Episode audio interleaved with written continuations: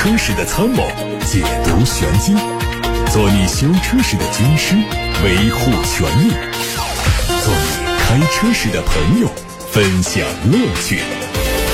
调频九二七，傍晚六点半，董涛说车，只和车友在一起。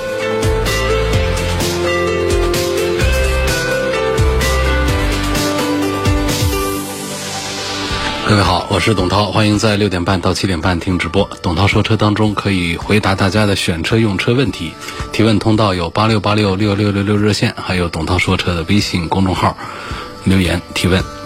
看新闻，在第三届世界新能源汽车大会上，小鹏汇天的创始人表示，旅行者 X2 飞行汽车最快2024年上线。这是继旅行者 T1、X1 之后，小鹏曝光的第三款载人飞行器。这个飞行器采用碳纤维结构机身。整备重量有五百六十公斤，可以搭载两名乘客，续航时间三十五分钟，飞行高度一千米以内，最大飞行速度为每小时一百三十公里。这个飞行器拥有自主飞行路径规划能力，可以实现对地监控、无死角环境感知、自助返航降落、百公里双向实时通信。另外，还拥有整机弹射降落伞、二十四小时监控系统等配置，保障飞行安全。在今年的上海车展上，小鹏汽车正式对外宣布，旅行者 X2 将在年底正式发布，届时还将开放试乘。根据计划。广汽本田皓影的插混版将在年内上市。从媒体拍到的到店实车图来看，外观内饰基本延续燃油版的设计，只在细节方面有一些不同，比如采用了蓝色的车标，尾部加入了插混的标志，彰显它的新能源汽车身份。在动力上用的是2.0升的阿特金森循环自然吸气发动机和电机组成的插混系统，纯电续航85公里，百公里综合油耗1.3升。日产 ePower 动力计划在今年九月份完成量产。由1.2升发动机和电机组成，将率先应用在轩逸等车型上。根据此前消息，轩逸 ePower 版本有望在9月29号开幕的天津车展上亮相，最快四季度上市，百公里油耗是4.1升。它的外观和现款差别很小，只针对中网的样式做了微调，由此前的蜂窝状调整为雪花状。车尾悬挂着 ePower 的标志，不过支持了双色车身可选。小鹏 P5 正式上市，六款车型的。续航里程分别是四百六十公里、五百五十公里和六百公里，补贴后售价区间是十五万七千九到二十二万三千九。外观上，主动式的进气格栅，前包围左右两侧分别搭载了一枚车规级的激光雷达。尺寸方面，车长是四米八，轴距两米七六。内饰是非常简单的设计风格，十二点三英寸的全液晶仪表也配合十五点六英寸的悬浮式竖置的中控大屏。二零二二款的哈弗 H 九推了六款配置，售价是二十一万四千八到二十七万九千八。外观最大的变化是前格栅由老款的双横幅改成了直瀑式的镀铬，尺寸也进一步加大。雾灯由老款的卤素升级为 LED 光源。内饰在保持和老款相同设计的基础上，把九英寸的中控屏升级为十二点三英寸，并且略微向外凸起，显示效果会更加清晰。动力继续是二点零 T 发动机。继续提供五座和七座的版本。全新一代的国产高尔夫 GTI 将在九月二十九号开幕的天津车展上上市。它已经在七月份开启预售，预售价格是二十三万一千八。国产版完全保留了海外版的外观样式，整体非常熟悉。内饰和普通高尔夫基本一致，细节上有一些红色的缝线装饰条。动力沿用二点零 T 发动机，匹配七速的湿式双离合变速器，并且继续使用前驱的布局。再来看上汽大众 ID.3 的最新消息，上汽大众的经销商透露，ID.3 将在下个月上市，预售价格区间呢可能在十三到十八万元区间。它基于 MEB 纯电动平台，定位是紧凑型的轿车，NEDC 工况的续航里程四百三十公里，尺寸和高尔夫纯电接近，但是轴距更长。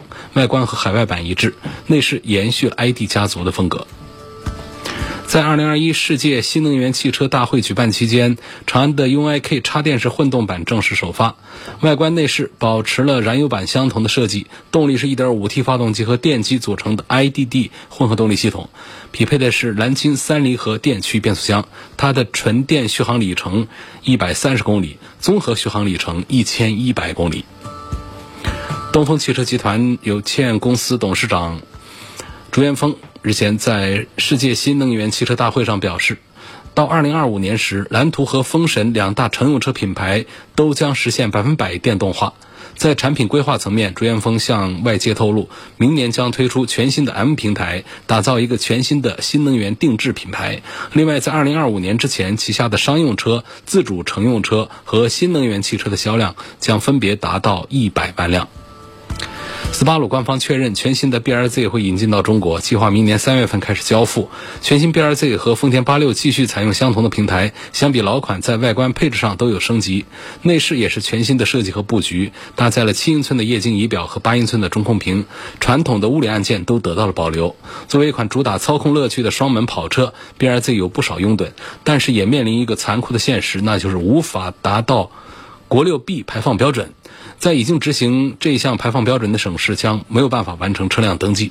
不知道等全面各地统一实行国六 B 排放标准的时候，BRZ 会不会再次退出中国市场？好，各位刚才听到的是汽车资讯。今天先看来自八六八六的话题，张先生对比的两个车，一个是红旗的 HS 五，一个是昂科威的 Plus，问谁更值得买？两个车呢，我们觉得在。整体的技术水平和规格上讲，别克的昂科威还是要更先进、更强大一些。红旗的 HS 五呢是要稍微保守一点。HS 五的热度呢，可能目前还是非常高的。很多人在关注红旗品牌旗下的轿车和 SUV，因为他们看起来在豪华感上还是非常充足的，跟昂科威的 Plus 相比呢，这方面有一些优势。但实际上整体上讲这个性价比的话呢，这两个车放在一块儿，我还是赞成。昂科威的 Plus 要略微多一点，因为首先从一点上讲呢，就是昂科威 Plus 呢，它所在的这个平台要更具有技术含量，整个车身的尺寸也要更大一些，在配置方面也都不低，因为它的整个的定价基础呢，它是要比红旗的 HS 五是要高一个段位的。那么在实际成交价接近、优惠过后价格接近的情况下，我赞成还是昂科威的 Plus 要多一点。下面有一位夏先生，他说路虎揽胜极光在 4S 店换了涡轮增压器之后啊，感觉噪音变大了，问是个什么原因？这个原因就很复杂，你换的这个涡轮增压器跟这个原厂的涡轮增压器之间是不是一回事儿？还有有没有可能在安装的过程当中又发生了一些新的故障、一些问题导致的？这都说不清楚。总之呢，更换了一个新的配件之后，噪音出现了变化。那么更换 4S 店是应该做出一个解释的，所以这个还是得倒查一下，到底是在安装问题上出了纰漏呢，还是这个新的涡轮增压器的品质跟原车的有不同？我们都知道装车件跟修车件还是不一样，就是原发动机带的这一套东西呢，是整个发动机制造工厂里面工艺水平做的最好的，然后再到了修车件上的话呢。在工艺等级上，一般来说它会降一点级别，所以我们如果到了一些重要的配件上做更换的时候呢，一个是尽量的来更换原厂件，但同时也要有一个思想准备，所有的原厂件，各种型号、各种类型的原厂件，它不能说百分百的达到真的就是新车出厂时候的那个装车件的工艺和质量水平。下面的问题说，希望从电池续航和后期的电池衰减方面说一下特斯拉的 Model Y 是否值得买。这个在行业里面的 Model Y。在电池续航和电池衰减这方面都还是标杆，嗯，它代表着世界上目前最成熟、最先进的纯电动汽车。所以从这两个方面说，舍它取谁，还有谁比它做的更强大、更成熟，这目前来说很少，很难说。因为其他有一些品牌，它确实能够把续航里程做得比特斯拉的稍长一点，但是呢。仅仅续航里程是不行的，还有提速，还有后期的衰减，还有质量的稳定性，各个方面。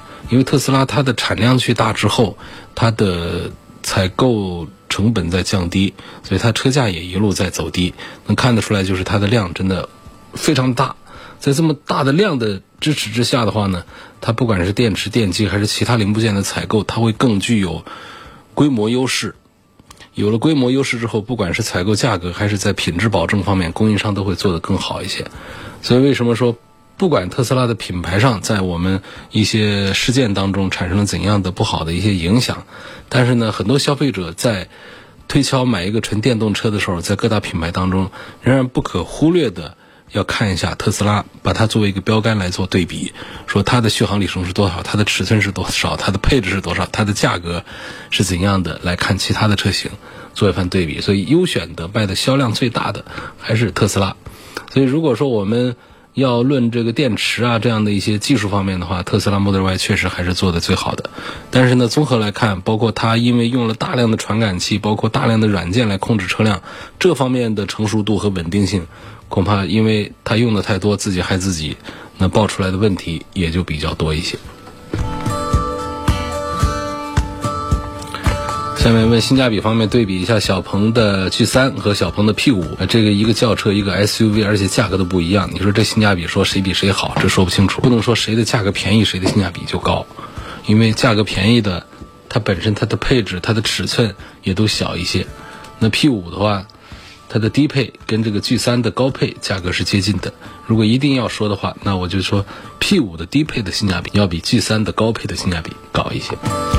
这有朋友说，我当时在后驱轿车和 MPV 当中选，听了你的建议之后，选了本田的艾力绅，买了十三个月，开了三万二千公里。说一下优缺点，优点就是实用，油耗都不必考虑；缺点就是 4S 店保养有点贵，八百多块钱。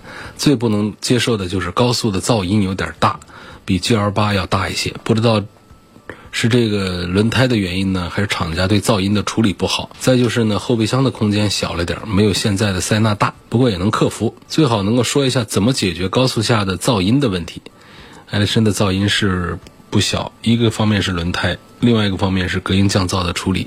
如果我们想对自己的艾力绅做一些这样的处理的话，其实也是能够实现的。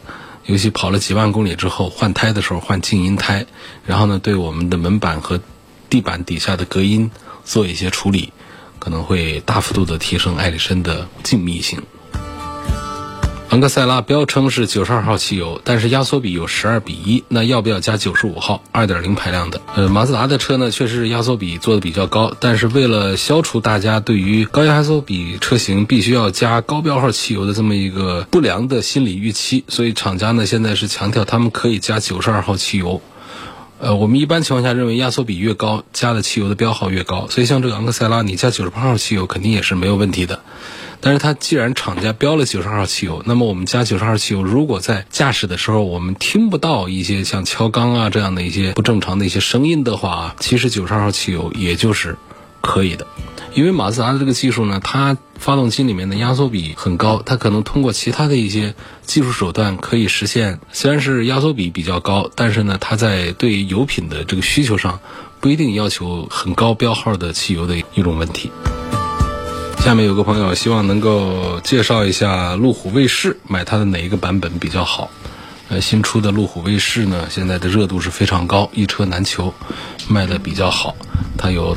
短轴版本也有这个五门的大车的版本，这个车呢，现在我们常说的次低配的性价比应该说是最好，也就是八十二万多的这个性价比，P 四百 HSE。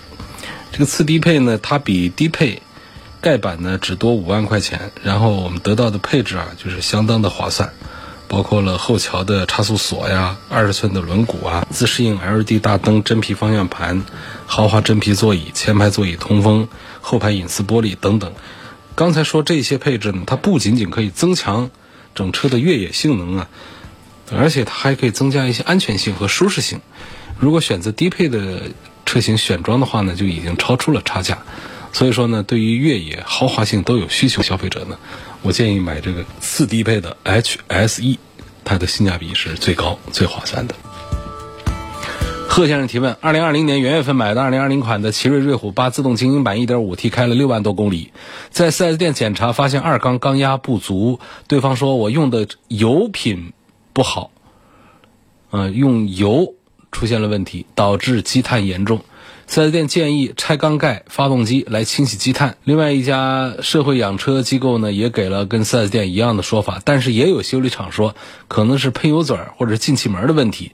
请问我该如何处理？说这个发动机是有终身质保的，那么按照 4S 店的方式来维修的话，我需不需要花钱？终身质保保的是质量问题，积碳问题它就不属于质量问题。积碳问题是我们发动机常见的一个问题。它不是由发动机的质量所导致的，而是我们的油品、驾驶习惯以及发动机里面天然会形成的一些东西，这个积碳。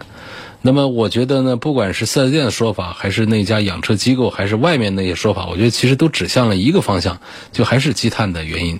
因为包括这个进气门啊、喷油嘴问题，说到底那是什么问题？可能也还是碳的问题。所以这个拆开来清洗积碳要自己花钱，而且应该是能够解决你的问题。有位网友问到了皇冠陆放这个车，跟汉兰达。放一块儿的话，应该是买哪一个配置会更好一些？应该怎么选？皇冠陆放跟汉兰达呢？它就是加了一个皇冠的标的区别，其他就是个汉兰达。不管是底盘动力规格，还是技术配置，还是内饰用料，包括外观上的区别，都非常的小，简直是要通过那个找不同的游戏才能够把它们区别开来。然后呢，在最大的区别上就是什么呢？就在。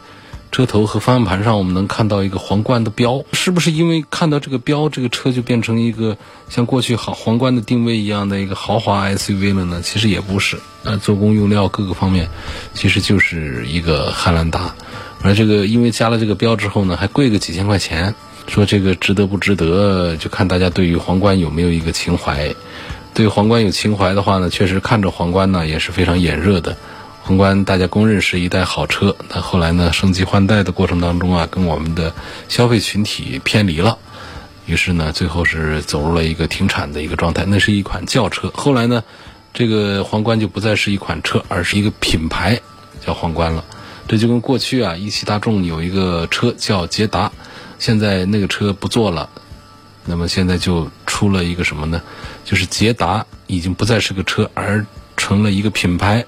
在捷达的品牌底下，有跟过去的捷达车完全不相干的各种产品推出来。所以，在这个丰田的这个中大型的这个 SUV 上，汉兰达跟这个陆放实际是一回事儿。陆放只是加了一个皇冠的一个 logo，一个车标，那贵一点点。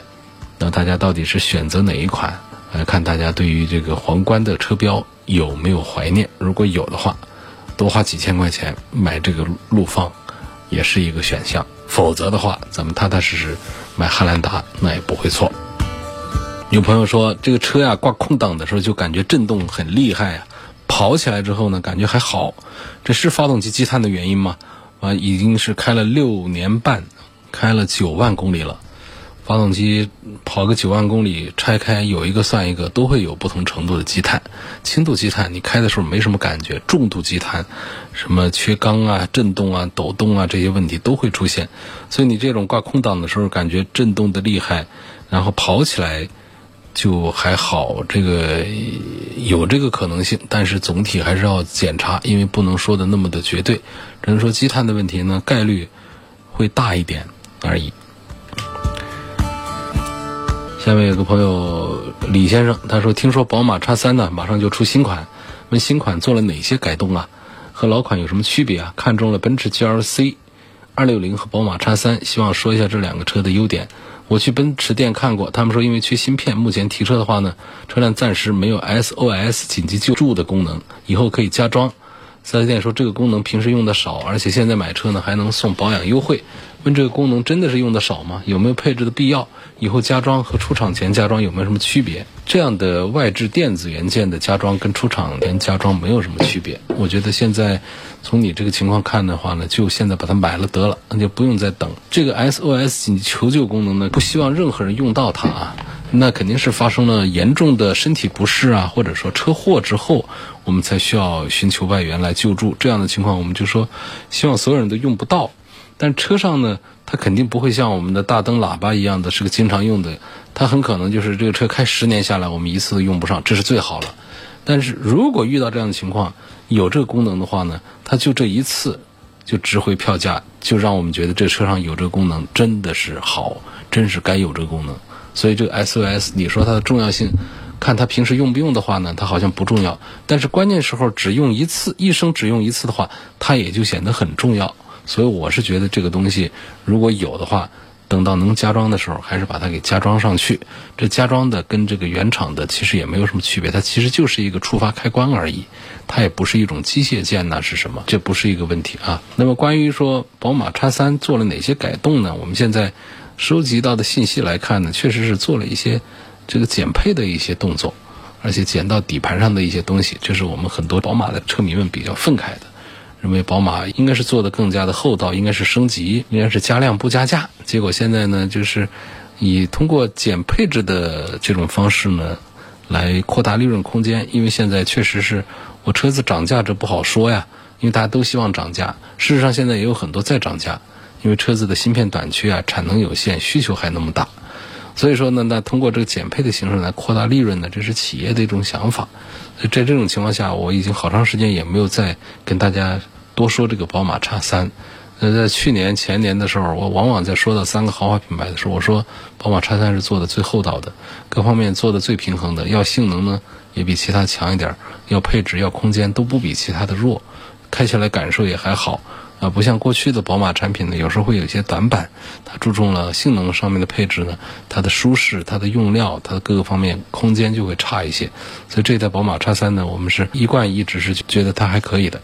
但是它如果说是出现这个新款，就借机会把一些配置把它降下去的话，这大家可以看看。如果这样的话，那奔驰 G R C 我们过去老说它看不见地方做的不大好，但毕竟它看得见地方做的真好啊。这种情况下，你选择买它，其实。